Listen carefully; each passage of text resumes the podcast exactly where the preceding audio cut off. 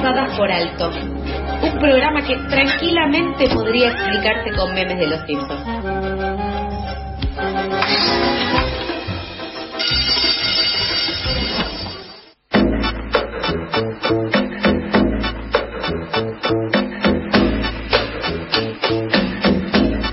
12 horas 36 minutos. Continuamos con la información. Las aplicaciones WhatsApp, Instagram y Facebook Messenger sufrieron este lunes una caída global de unas 7 horas que forzó a millones de usuarios a buscar alternativas para poder establecer sus comunicaciones habituales en los ámbitos familiares, laborales y sociales se vivieron momentos de crisis, tensión, algarabía y alivio, porque hubo como una desconexión después de que la dependencia de estas plataformas haya crecido tanto por la pandemia y la imposibilidad de verse. En un comunicado, Facebook informó que la interrupción mayor de sus redes y servicios de mensajería fue causada por un cambio de configuración defectuoso de sus servidores que impidió a los usuarios acceder a la plataforma, a Instagram, a WhatsApp o a Messenger durante unas siete horas. Como consecuencia de estos incidentes, la fortuna de Mark Zuckerberg, quien está a la cabeza de Facebook, se vio reducida en unos 5.900 millones de dólares. Para pensar un poco el día después, ya estamos en comunicación con Beatriz Busaniche. Ella es presidenta de la Fundación Vía Libre,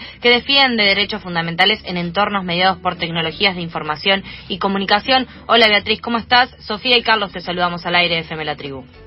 Hola, ¿qué tal? ¿Cómo les va? Bien, muy bien. Gracias por este ratito para poder eh, entender un poco el, día después de este gran apagón, ¿no? De, las distintas plataformas eh, de Facebook. ¿Cómo podrías describirnos lo que lo que pasó ayer, lo que vivimos ayer?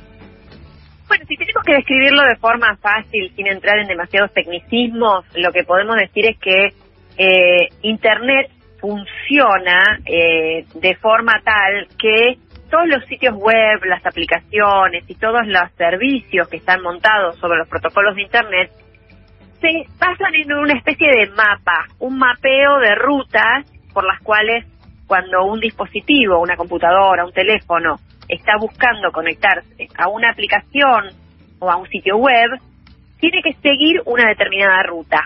Primero tiene que tener la dirección hacia dónde ir, es decir, el, el la casa, el domicilio eh, que eso te lo da el nombre de dominio y la dirección IP, la dirección de los números de Internet en el cual está hospedado ese, ese sitio que vos estás buscando, pero hay otro protocolo, que es el protocolo BGP, que es el que te da las rutas para llegar. Eh, es decir, funcionan en tándem el DNS y el BGP porque son los protocolos por los cuales cuando un navegador está buscando un sitio web, son los protocolos que le dicen cuál es la ruta que tiene que seguir. Eh, lo que pasó ayer fue que en una actualización, entiendo por lo que se informó de BGP, se borró literalmente a, Facebook y a todas sus subsidiarias del mapa de Internet. Es decir, cuando un teléfono o un navegador en una computadora buscaba el domicilio de Facebook, no encontraba ningún mapa que le dijera por dónde tenía que ir, ninguna ruta para llegar a ese destino fue virtualmente borrado Facebook del mapa de Internet. Eso es lo que pasó em, y es, es la explicación técnica, es una explicación también bastante sencilla, digamos, porque después circularon un montón de teorías conspirativas y demás, pero nosotros nos vamos a abrazar a la navaja de Ockham y vamos a buscar la explicación más simple, eh, que es esta, que es la explicación oficial y que es, perfectamente verosímil a juzgar por lo que se veía en los mapeos de, rutas eh, de los servidores. Beatriz, eh, ¿cómo puedes describir a Facebook? Eh, ¿Qué rol ocupa hoy en nuestra sociedad y cómo podemos entender la concentración que ejercen? Bueno, Facebook es hoy muchas cosas. Perdón, estoy un poco... No hay problema. Estoy en obra en casa y tengo muchos polvos que me hacen alergia y estoy respirando polvo de obra.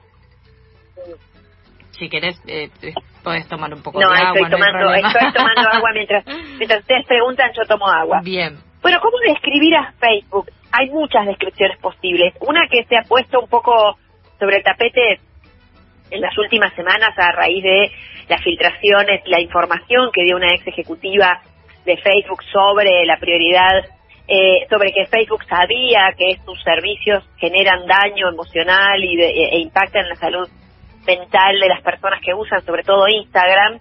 Eh, y a partir de esa, de esa cuestión, muchos llaman a Facebook eh, la nueva industria del tabaco.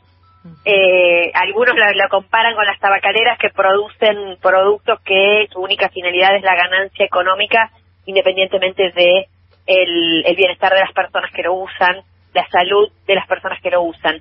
Facebook es a su vez uno de los grandes gigantes de, del mundo de Internet hoy, es nuestra peor pesadilla, quienes pensábamos en una Internet descentralizada, en un Internet eh, donde circulara la información de manera libre, aquella utopía de, de hace muchos años del acceso pleno a la información y demás, Facebook es una pesadilla en términos de lo que significa en relación a la concentración que tiene como empresa, a la imposibilidad de que otros servicios interoperen con Facebook, es decir, es un, un, un campo absolutamente cercado y no se puede acceder si no es eh, convalidando los términos de uso y las, eh, el uso de las aplicaciones propias de la empresa.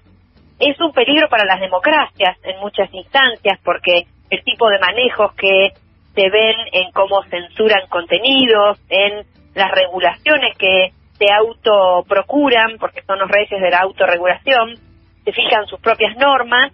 Eh, hay, hay muchas formas de, de calificar a Facebook eh, y mi primer consejo es evitemos acomodar lugar, usarlo. Yo por lo menos nunca tuve una cuenta de Instagram ni, un, ni una cuenta de, de Facebook y mm, lamentablemente por cuestiones de efecto de red caí en el uso de WhatsApp porque, bueno, es, lamentablemente el, el efecto de red es es tremendo en ese sentido. El efecto de red es que eh, quienes están alrededor tuyo en tu red también lo usan, entonces por eso lo necesitas usar, o cómo lo explicarías? Sí, el efecto de red en general tiene tiene una explicación que es que las eh, aplicaciones ganan valor a medida que más personas lo usan. Em, es como decir, tengo un fax, recuerdan lo que era un fax, pero nadie más tiene un fax. El valor de ese equipo tiende a pero sí, o a, hacer una pieza de museo, ¿no? Una tecnología con que se adopte socialmente.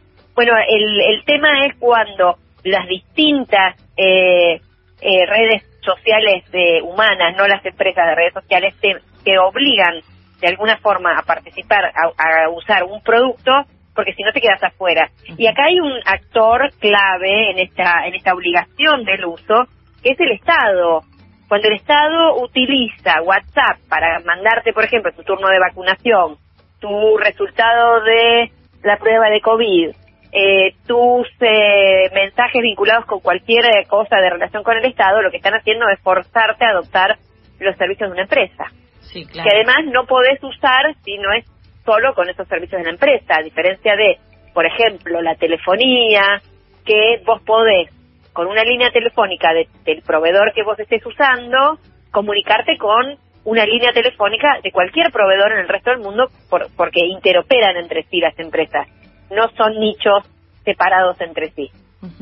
Quien dice esto es Beatriz Busanich, ella es presidenta de la Fundación Vía Libre, que defiende derechos fundamentales en entornos mediados por tecnologías de información y comunicación. También es docente. Justamente, Beatriz, con todo esto que estás eh, nombrando, recuerdo cuando fuiste mi docente en la Universidad de Buenos Aires en sociales, y decías, cuando empezaron a, surgir Facebook, era, era en un principio de, de las páginas, no, no estaba todo tan, tan ramificado como ahora. Y una de las cosas, todo tan claro. Claro, y una de las cosas que nos, que nos decías en ese momento, cuando hablamos de Internet y demás, era que siempre que en Internet haya algo que sea gratis, que sea un registro gratis, eh, lo estás pagando con tus datos. Justamente no había nada gratis, estaban tus datos involucrados ahí. Justamente ayer... Es porque el modelo de negocios está en otro lado, que vos no lo estás viendo. Ayer desde Facebook reconocieron el error y sin embargo no sabemos si esto puede volver a pasar y vos mencionabas al principio las teorías conspirativas que un poco llama eh, la atención pensar que y si esto queda así y si se rompe para siempre. Eh, ¿Qué pasa con todos mis datos? ¿Qué pasa con toda la información? Si se rompe para siempre, si se rompe para siempre va a ser una cosa buena para mí, en mi opinión. Yo no, no soy de la idea de que tengamos que utilizar este tipo de tecnologías, podemos usar otras, muchas otras, desde Telegram hasta Signal, hasta, bueno, abandonar Facebook, no, no, no veo ningún problema en que esto se, se rompa, definitivamente no lo veo posible, digo, esto es solo una elucubración eh, hipotética, pero el problema no es qué va a pasar entonces con los datos, sino qué está pasando ya con los datos, porque mientras más usemos estos servicios, estamos produciendo datos permanentemente, no es que ya entregamos una serie de datos y ahí quedaron. Estos datos son dinámicos, se van generando permanentemente eh, y cada vez se utilizan para más eh, áreas, digamos, pues sobre todo para hacer prospectiva en términos de marketing, para dirigirte a determinados tipos de discursos, para segmentarte en determinados grupos de, de pertenencia, digo, se usan para muchas cosas, pero lo que lo que puede pasar con los datos es que eh, se corte esta cosecha permanente de datos. Los datos eh, se dice habitualmente, es así como algo repetido, casi como mantra, que son el nuevo petróleo, el petróleo del siglo XXI, son el recurso fundamental de la economía del siglo XXI.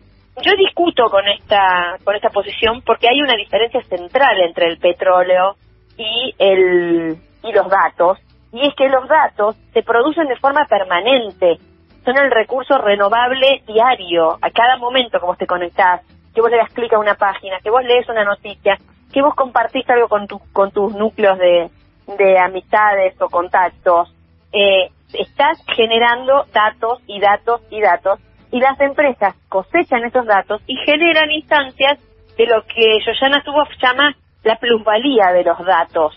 Es decir, hay una un, valor que se genera a partir del monitoreo y, la, y de la, del, tratamiento de esos datos que se lo apropia a la empresa y que les sirve para hacer la clase de gigantes que son hoy día.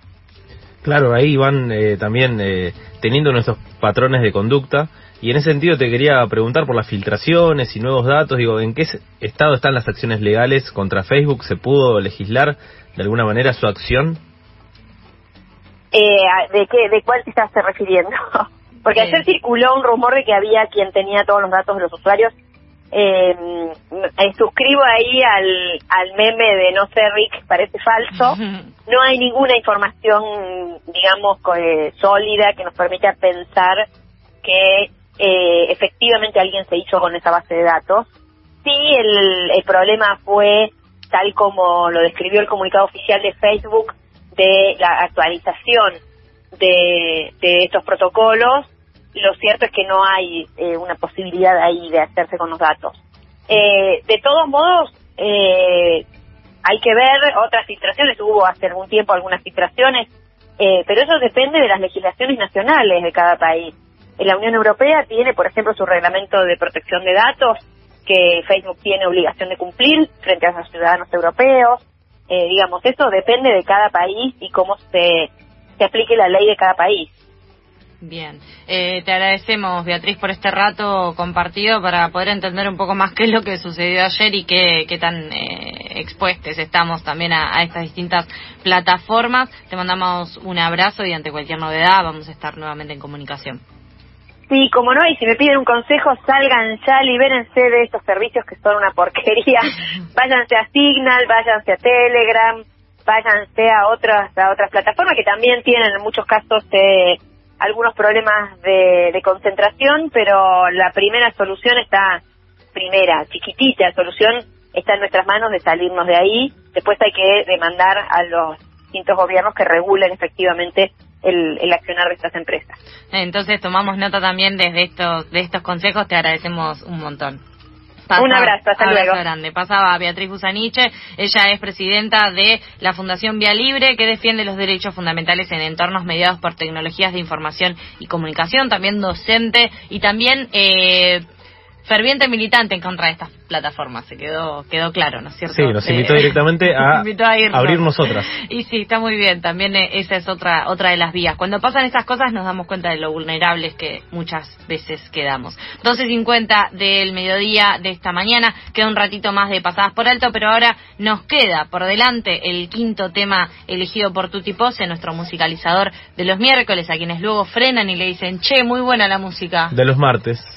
Porque hoy es martes. Hoy es martes. Hoy es martes, sí, miércoles. Miércoles oh. mañana igual eh, musicaliza eh, Daniela Marlene. Bueno, no, dije, uy, ¿cómo quiero que se termine esta no, Si ya querés que termine el año, avísame. Eh, andar tomando nota vos también. si ves que no me conecto a WhatsApp, ya sabes, Tora va a sonar con algo de vos.